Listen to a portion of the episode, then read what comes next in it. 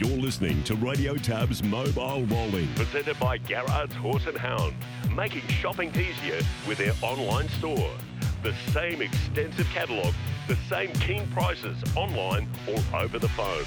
1 800 060 896 or visit horseandhound.com.au. Sizzler, Tear Law Toll. Race right on at the top of the lane. Less than 200 metres to run. Captain Shuffles and Better Eclipse. Better Eclipse moves alongside. Classy Washington late on the inside, but it's a big first over crush. The Victorian. Better Eclipse. Better Eclipse. Classy Washington. Captain Shuffles. Better Zip it. Yeah, round one of the Inter Dominion series, and of course that horse ended up being terrific in the final behind Leap to Fame, running a very brave second, and that horse goes around, of course, here on Saturday night. We can't wait for some of these races, but Better Eclipse drawn the inside as we touched on yesterday, and of course right on the horse's back from the get go will be Don't Stop Dreaming, the horse that the Purdons have got a massive rap on.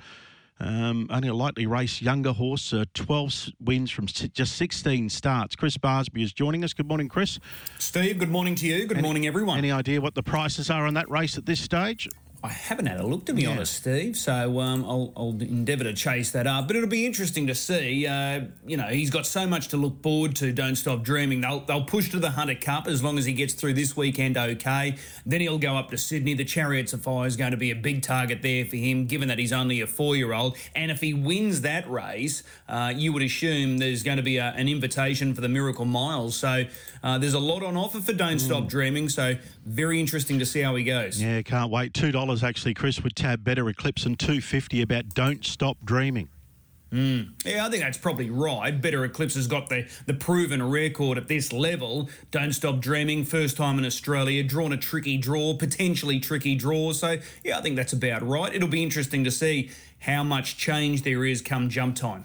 Of course, uh, just believes there's dollar twelve on the back up again after an easy win last week. And one of the other races there on Saturday at Melton, you've got uh, two dollars about uniquely ideal and two thirty about Sergeant Lou.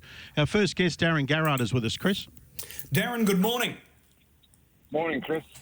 Hey, I wanted to talk to you this morning about a, a range of issues here in Queensland, and as the uh, the Botra chief here in Queensland, I just wanted to get your thoughts. Obviously, first and foremost, uh, the, the the future here.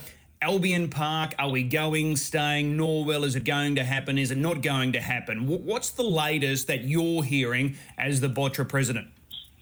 I haven't really heard anything, only that the 60 day review started last Thursday. Um, until we hear the review results, well, there's nothing to talk about, really. As far as I know, we're still going to Norwell until the government decides otherwise. Yeah, it seems that they might decide otherwise. Uh, the way you know they want to try and reduce spending, Daren, as you know, with all of these infrastructure progr- projects that were planned for the Olympics upcoming. So, if we stay at Albion Park, what would you like to see at Norwell? Well, a training complex if we can't have one at Albion Park, but, you know, we've got to sit down and think about it. There's probably a lot of ways we can have a training complex at Albion Park. That that's the single most important issue that we're facing right now. We need to have a training facility, don't we? Chris, if we don't have a training facility, where do our young people go? Um, thoroughbreds have training facilities. They, young people can slot into a barn or into a couple of stables and grow from there, as you know. Um, in Queensland with harness racing, like young people haven't got two million dollars to spend to get the right property, to get a track, to build stables, all that sort of thing. It's a massive exercise, and it's getting more and more expensive all the time because land is not getting any cheaper. So, where would it go, Chris, and, and also Daren at Albion Park, if that was the case? Well, that would depend, I I suppose, on the on the greyhounds, Daren. If the greyhounds move to their new property, that gives us a bit more room to work with and have a training track on the inside of the, the racetrack. Would I be right in saying that? Correct, correct. There's already a, a, a makeshift training track, but I assume you, did, you could go back to the the old training track that they had, which was basically a half mile inside the thousand metre track, and you could probably put another training facility track inside that where you're jogging and you know maybe jogging machines, all that sort of thing. Um, yeah, there's a lot of things you can do. How many stables would be required, do you think, for, for Albion Park? What would you be satisfied with, Daren?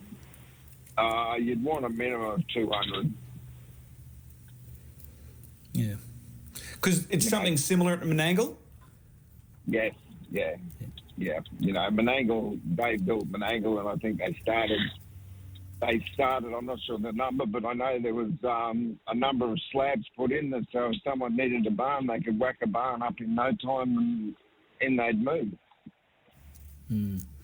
And if we do get a training facility, whether it's Norwell, whether it's at Albion Park, wherever, do you think there's going to be an influx of interstate and potentially Kiwi trainers that would come to Queensland? Definitely, Chris. Definitely. Like, I'm biased maybe, but I think Queensland's the best place to live. We have the best climate. You know, we race six days a week. We only have, you know, maximum. Some people travel further, but like, for me, it's 35 minutes to Albion Park and 25 minutes to Redcliffe. But like, you know, you're not travelling less more than an hour and a half usually. But uh, you know, unless you're living in Warwick or those sort of places. So, Daren, if they did put all those stables in at Albion Park, what else would need to be, need to go in there in regards to training tools and things like that? Oh, you'd need walkers, of course. Um, you could create, um, you know, you could create some static areas maybe. Um, yeah, all that sort of thing. You know, the usual things you need when you go to a training complex. Equine pool. Yeah, exactly. Okay. All right, well, we'll sit and wait and see what happens with that review. The other item that I wanted to talk about, and there's been discussion this week about it, not as promised, this star trotter uh, who's done great things for Queensland. Uh, he's not eligible to be uh, amongst votes for the uh, the Queensland Trotter of the Year uh, in any category. What, what's your thoughts on that? In my opinion, Chris, it's an absolute tragedy. There's a trotter that's known throughout Australia and New Zealand, and um, he can't collect an award in his own state. You know, you know, he led the flag as the first trotter to win a Victoria Derby. He went on and won the Breeders' Crown, and then he went to New Zealand and competed against the best over there. You know, so to me, it's an absolute tragedy. It's, it's just crazy. That's my opinion. Okay. Do you No, think the rules need to change? Do, do you think they need to look at the way they sort of um, have that rule in place and how it's uh, judged? Do you think, will you make uh, any sort of recommendation to change that going forward? Well, is that then fair or not as promised if it does get changed? You know, the biggest, my issue is the criteria is not transparent. Not one participant knows the criteria. No one knows who's on the voting panel, which is fine. But to me, if anyone was voting for three-year-old trotter of the year or trotter of the year, the first horse that would come out of your head would be not as promised if you were a true harness racing tragic or participant. So, Chris, just explain to our listeners that haven't caught up with some of the news as to why that horse is not eligible.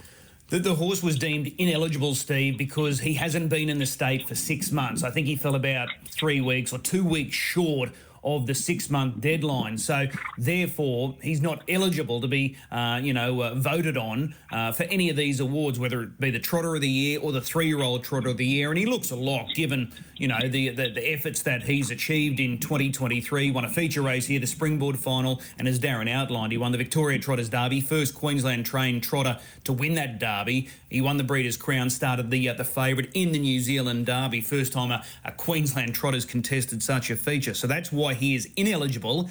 I, I want to pose this question, Daren. Do you think licensees should have a vote on on Horse of the Year um, voting? My opinion is, to some degree, yes. Yeah.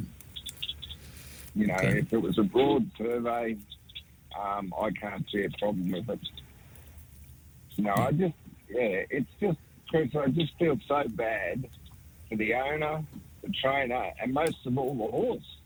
Yeah. You know, besides Leap to Fame, this, this horse is probably the second best known horse, Queensland horse, in the country and in New Zealand. Mm. Yeah. and he's represented Queensland, held the flag high, and um, unfortunately, because of the criteria, which I think was 11 days, um, he's suffering. Now, you know, maybe there's got to be a criteria. Yes, I, I agree there's got to be a criteria, but, you know, there has to be some movement somewhere for special special needs. And this horse, as far as I'm concerned, is a special need. Queensland owned, Queensland trained, Queensland driven. You know, it's just, and the most gut wrenching thing is he's going, probably going to be either three year old Australian three year old trotter of the year or the three year old colt or gelding trotter of the year. Mm. So he picks up a national award, but won't pick up a state award, which seems bewildering. Yeah, and I'll give you an example, Chris. If I had a horse that was broken in, one of my young ones, broken in in New South Wales, educated in New South Wales, came to Queensland in July, and I won the two-year-old Colts and Geldings Triad. I then won the $500,000 Photo Star. I then went on and won the Breeders' Challenge if he was Breeders' Challenge eligible as well, and then won the Qbred two-year-old Classic the, in the Summer Carnival. I wouldn't be eligible for a um, two-year-old of the year, and mm. I've probably earned seven hundred thousand or more. Yeah. Yeah, it's, it's a fair a, point. It's a it's a very bitter pill to take. You know, I was racing Queensland. They've made the decision. Well, we can't do anything about it now, but it is a bitter pill to take. Yeah, no doubt, no doubt. Yearling sales are fast approaching. Starts this Sunday down at the Magic Millions complex at the Gold Coast for APG. Sunshine Stars next month, February 11. The Redcliffe sale, which you sponsor in March. Uh, Racing Queensland put out an announcement earlier this week about the Qbred enhancements. This is this is good news for those that are looking to buy. Oh, Chris, this is fantastic. What other yearling take you go to and get a discount on your purchase? Mm. You know, like you're looking at, say you buy, you know, a seven and a half thousand dollar horse, um, you know, that's 25% discount. You know, a ten thousand dollar horse is 22%. Uh, you know, it's just, it's unbelievable. It's fantastic. It's one thing Racing Queensland has done, uh, a lot of things, is the Qbred, and then now they have this fantastic incentive that every horse, every Qbred you buy is two thousand dollars off. Well, you know that pays for your breaking in fees, Nelly. Yeah, it's a good point. It's, it's just, it's amazing. It's just fantastic, and you know if that doesn't encourage people to buy, I don't know what will. Because as far as I'm aware, there's no sale in the world you can go to and get that sort of rebate. Mm. And, and the Qbred system is by far and away the best in Australia? Oh, definitely, Chris. You've got a 14,000 first win bonus, seven and a half second win bonus, and then you've got your third one, which has some conditions, but it's still quite gettable. And, you know, you're talking, if you win your $14,000 bonus, the owner, that's basically paid half of your training fees for the year. Yeah, well, that's it's not including the prize money. Yeah, it's a great uh, initiative. There's no doubt about it. So the sale starts Sunday. You're going to be down at that sale. I'm tipping it's going to be fairly strong down there. I hope so, Chris. Fingers crossed, because um, we do have six to sell. All right. Well, we wish you the best of luck. Hey, Daren, appreciate the time this morning. We'll see you trackside today. Will April in Paris win again today for our listeners? Fingers crossed, I hope so. Mm. And Daren, just with the business at the moment, obviously, you know, things are tight with interest rates and you know, the, the rental crisis, all these other factors as well. How's the garage business going in general at the moment? And of course, you went through those floods, didn't you, uh, in Sydney and Brisbane some seasons ago? Yeah, that's right. We lost a lot of money, but we kicked back, still kicking back. At this stage, um, we're still doing okay. All right. Thanks, Daren. Thank you. Yeah, Daren Garrard joining us. Blacks A Fake and Safari, they're level on the turn. Third quarter, 29. Blacks A Fake, Safari the outside. They're eight metres clear of report for duty, good looking girl. Safari, Blacks A Fake. They are locked together. It's a stirring duel. Blacks A Fake, Safari. Safari, Blacks A Fake, and Safari won it. What a win! Safari has beaten Blacks A Fake, third good looking girl. Then report for duty next in 2008 Ballarat Cup Safari. Chris, vague memories of that particular uh, standard bred. Um, was that a major upset or not that night? Uh, yes, indeed. Uh, that was Blacks A Fake at the peak of his powers there. He was already uh, established as the number one horse in the country. And for most in Queensland, that, that's a, a race that is forever going to be etched in their memories because Safari did the impossible, the unthinkable. Sitting outside of Blacks A Fake, this is the richest earner of all time as far as Australian harness racing history, and Safari beat Blacks A Fake at his own game. And you know, there was a bit of discussion, robust discussion at the time about the tactics adopted by Brian Gath. Of course, Safari was trained by Emma Stewart, Clayton Tonkin, and, they took the race right up to Blacks A Fake. He didn't take a backward step, and as Dan Malecki outlined there in that call, it was on a long way from home. So that race there uh, really really sort of uh, set the, the, the, the, match alight as far as this clash between Blacks A Fake and, and the Victorians headed by Safari. He was a wonderful horse. I'm, I'm hoping that we can track down Brian Gath because the Hunter Cup comes up next week. I want to get his thoughts on Leap to Fame because he's been able to beat Blacks A Fake there with that uh, memory there of the Ballarat Cup. Oh, I just want to see what he thinks about Leap to Fame. I want to get his thoughts on Just Believe, the two reigning Inter Dominion champions, because they're they're winning more than they're losing at the moment. They're taking all before them. And there's just so many other stories that I want to touch on with Brian Gath. So hopefully he won't be too far away. He's got an unbelievable record as far as harness racing is concerned. He's an inductee in the Hall of Fame. He's a Gordon Rothacker medalist. Uh, he's competed in 13 Inter Dominion finals. He's won uh, 14 Grand Circuit races, 11 century seasons, eight of those consecutive three metro titles in the Melbourne area and competing against the very best on offer. And, and, that's another question I want to pose to him, Steve. He was up against the likes of Gordon Rothacker, Ted Demler, Vin Knight, Gavin Lang, Graham Lang, Andrew Peace, Chris Alford. I just want to find out more about Brian Gath and his time in harness racing. Unbelievable horseman. Yeah, let's find out. How are you, Brian? I'm fine, thank you. Yeah. Very good. What was it like? Just tell me a bit about Vin Knight because he, he, just captured the imagination of so many people, given his talent and just his character and his nature, and he was very cocky at times. What was it like in those days with Vin?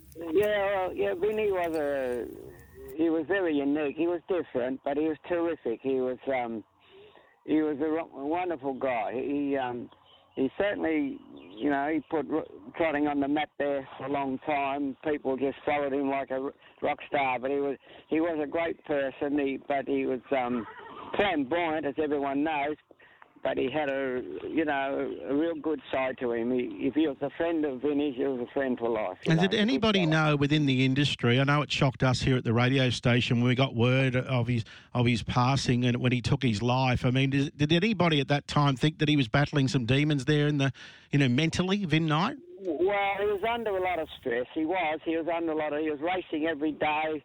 Uh, they were uh, I think they were struggling a little bit financially and and uh, under a lot of pressure to keep everything going and and uh, yeah he, he, he, was under a lot of pressure. I, I um but uh, it was about this time of day when we got word that it come over in the news that uh, he, he that he passed away and was Oh, I'll never forget that day, and it couldn't get over. It just shocked everyone in trotting, and uh, and people that knew him and friends, and just followed him. He um, he was a great driver, a great trainer. I spent a lot of spent most of my time talking to him when we were on planes, going going to Sydney or going to Perth. We used to talk about training and things like that, and uh, he he, was great, great guy. I just miss him. Still miss him very much. Yeah, know? it certainly shocked all of us. Uh, sorry about that, Chris. Yeah. No, you're right. Yeah. Hey, hey, Brian, just out of all of those drivers that I just mentioned there, Gordon Rothacker, Ted Demler, Vinny, Gavin Lang, Andrew Peace, Graham Lang, Chris Alford. Which one of those guys was was the hardest for you to compete against, or is there someone else that I've missed on that list? Well, you left out Neville Welsh. He's one of the greatest drivers we ever had back in Gordon Rothacker's era and that. He, he I'd never seen him ever drive a bad race. He won premierships and Hunter Cups and things. He was a very good driver. He's the only one you left off the list.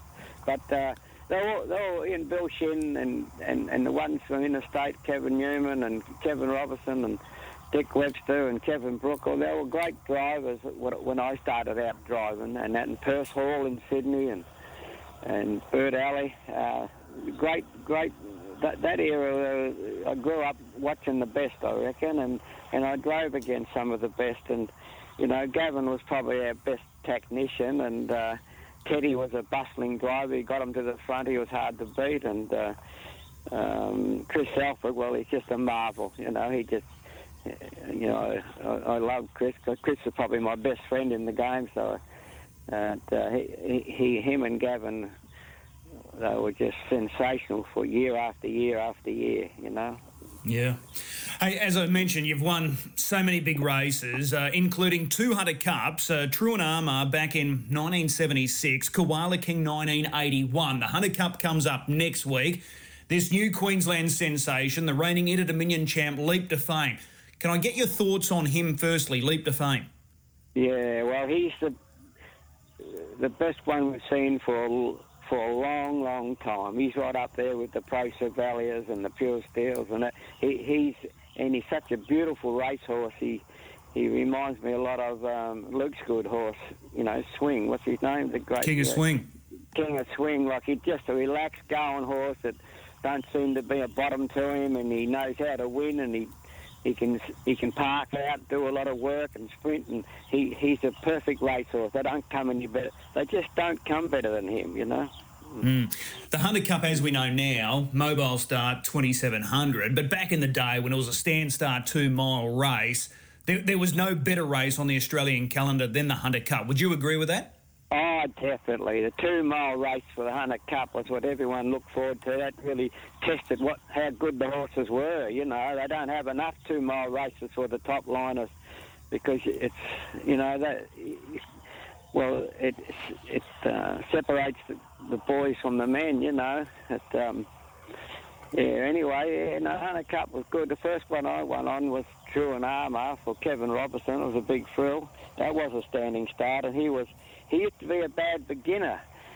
But anyway, he drew the outside of the showgrounds. He had his head over the fence, and and the starter said, straighten him up. I said, no, leave him here because there was two lovely ladies, and they were patting, him, patting his face. I said, keep patting him because he won't know, because he used to be real bad away. When the barrier went, they were still patting him, and I just turned him to the left, and away he went, and he led.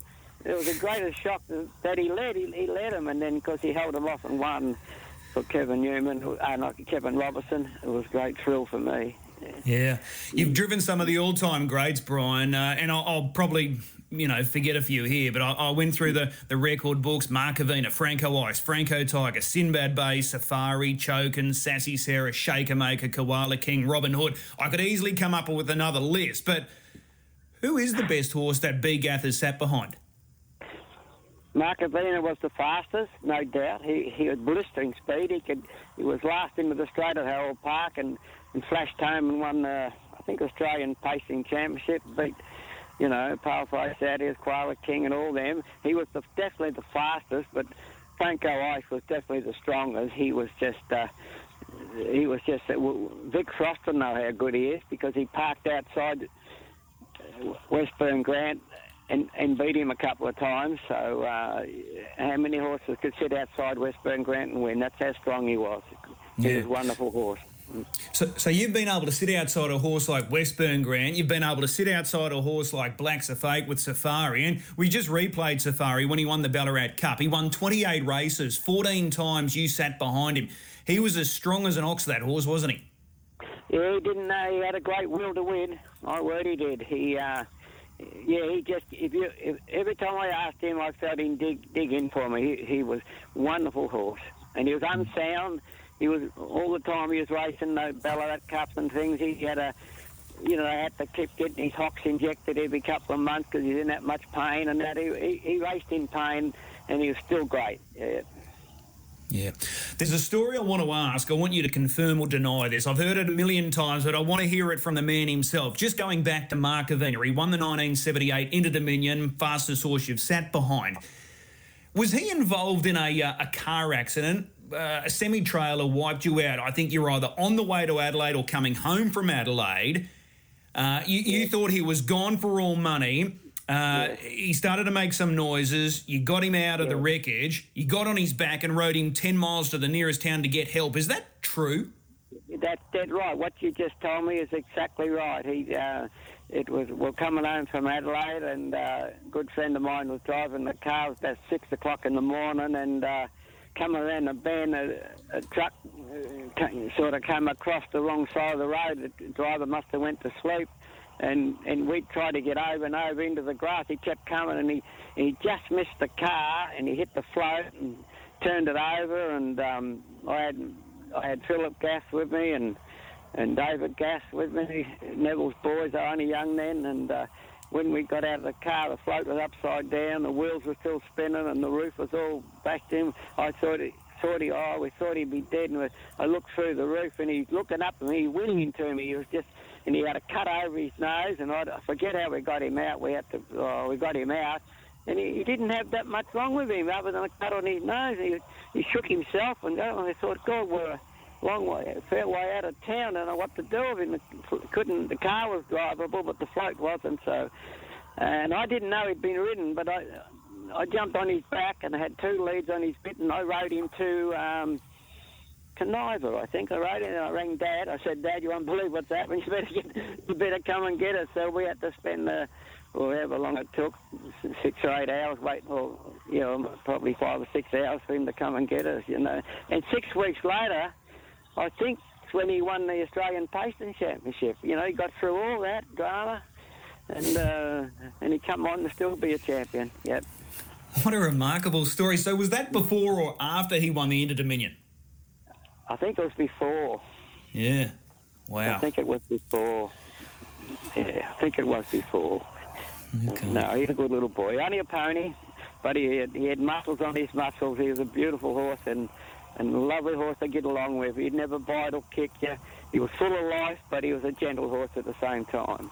Yeah. The other thing, so you got on his back and rode uh, him to the nearest town to get some help, and and that's another story. You were quite okay, and there was a chance that you could have ended up being a jockey because you're only very slight in size. No, I and... did ride for a little while. I did ride. Yeah. okay.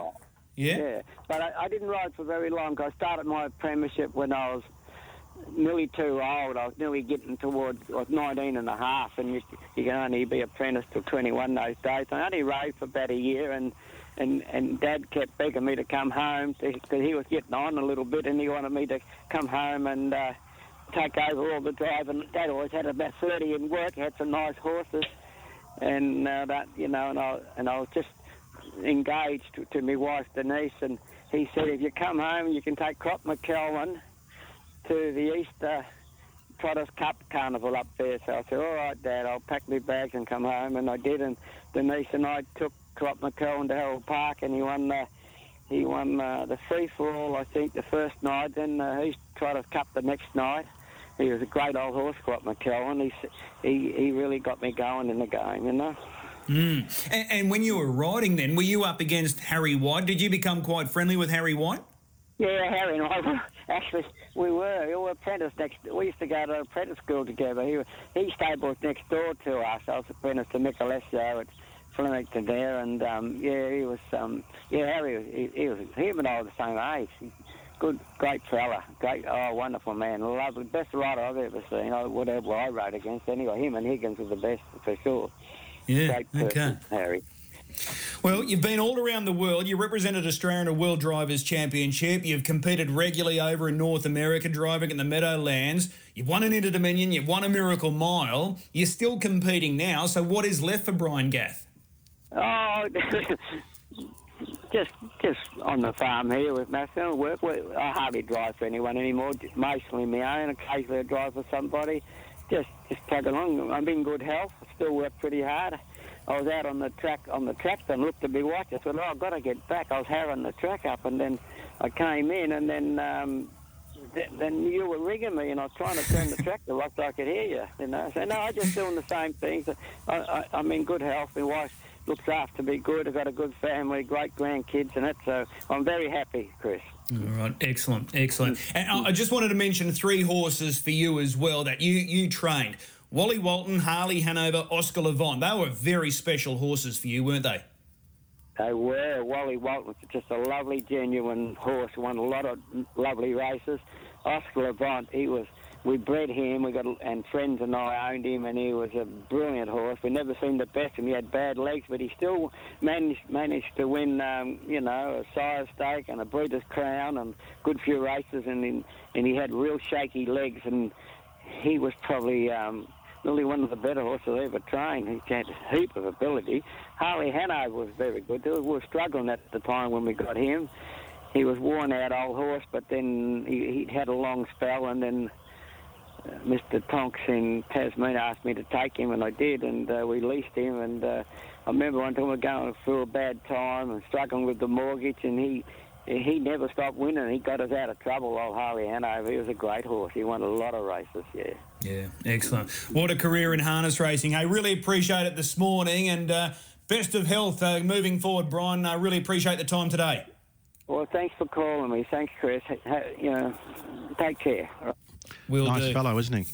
Oh, just a, an absolute star. And you go through it, uh, as I said, with all those horses, you can come up with another list, Steve. There's plenty of other good ones that he sat behind. So, as I said, his record speaks for itself. First win officially 1960 at the showgrounds there in in, uh, in Melbourne and uh, competed against the best and went everywhere too, like regularly competing in North America. And there's not too many big races that he hasn't won, in particular in Victoria. So, great horseman. Well, there's no feature races as such anyway, Chris, from what I can see at uh, Gloucester Park on Australia Day evening. But Matty Young, I'm sure, will find a few winners for us, and he joins us. Matty, good morning. Good morning to you, boys. Nights of Thunder final night tomorrow night. It's going to be uh, going to be very keen and willing that race. It always is. Yeah, absolutely. Uh, the barrier draws made things interesting. Shell patching gate one. Horse has got uh, I guess okay gate speed just hasn't really had a draw like this to be able to uh, use, uh, I guess, his speed. So he goes into this race with a little bit of an unknown on gate speed in WA, but uh, yeah, just creates a lot of interest. We've got rumour has it's absolutely flying. Jaws of Lincoln was outstanding last week in defeat, and uh, yeah, it's, it's just a really good competitive race. Okay, where do we find your best bet tomorrow night? Uh, we'll go race two, number two, Soho Santorini looks really hard to beat. I thought. Uh, I thought he could push forward. There'd be enough speed outside of him and pressure that could push him to the top. And if he leads, I think he'll be winning. So, race two, number two, Soho Santorini. Okay, Kim Prentice, he's got his team going well at the moment. He does, and he became one of only a few trainers, trainer drivers to pick up 1,000 wins recently. Um, he's driven a thousand wins, and, and he retired after that from the sulky uh, aboard Sweet Vivian August last year, and uh, this year he was able to uh, bring up his thousandth win as a trainer at Pinjarra just a few weeks ago. So uh, I think he's along with Trevor Warwick, Fred Kersley, and uh, not sure uh, might yeah not sure the other person that was able to do it, but he's in a late category anyway. Matt, just in regards to your Nullarbor during the Western Trilogy, I see it's on the 19th of April. Uh, what about some of the big names? Are they all going to step out in the next in the coming weeks as they prepare for that big race on the 19th of April? Well, you'd imagine that we'd be starting to see some of the really good ones start to make their way back, and probably in the next month or so, um, either by the trials or also um, uh, straight to the racetrack. We saw Penny Tiger's got to be one that's got to be considered as a chance if he can step up as well as we think he can. Um, he won a trial yesterday at Pinjarra and he closed off in 26 seconds, so uh, he's he's come back well. And yeah, Magnificent Storm, I would imagine, wouldn't be too far away. Uh, I'd probably look to see him return in the next month or so. Um, I don't think he'd need too many race runs to bring him up to his top going into the Nullarbor. So still a little bit of time there. Joe will be back uh, racing very soon as well, and yeah, and uh, we'll see the uh, Team Bond contingent and also the Team Hall contingent. Justin Prentice will be bringing back some of his main ones, Wonderful to Fly as well as uh, Never Ending. So. Yeah, there's going to be an influx of good horses start uh, popping up in the next six to eight weeks, I'd say. Yeah, Minstrel, I suppose. Would he be in the mix or? Yeah, absolutely. He's, uh, what he's been doing at this stage has been really good. I've always been a little bit of suspect about Minstrel because he just hops and skips a little bit, and he's sort of a horse that um, he really needs to be on speed to be dominant and be able to win a race, in my opinion. So. Um, whether Team Bond go with him or they look at a horse like Ideal Agent, who was so impressive last week in winning from the Breeze first up, and I know they've got a big opinion of him, or whether they look for just a horse that's probably a more all-rounder, still the show as well. So, Yeah, they've, they've got a few to choose from, and uh, yeah, it's it's really interesting. Of course, it's the most fascinating thing about these slot races is who the uh, slot holders are going to choose.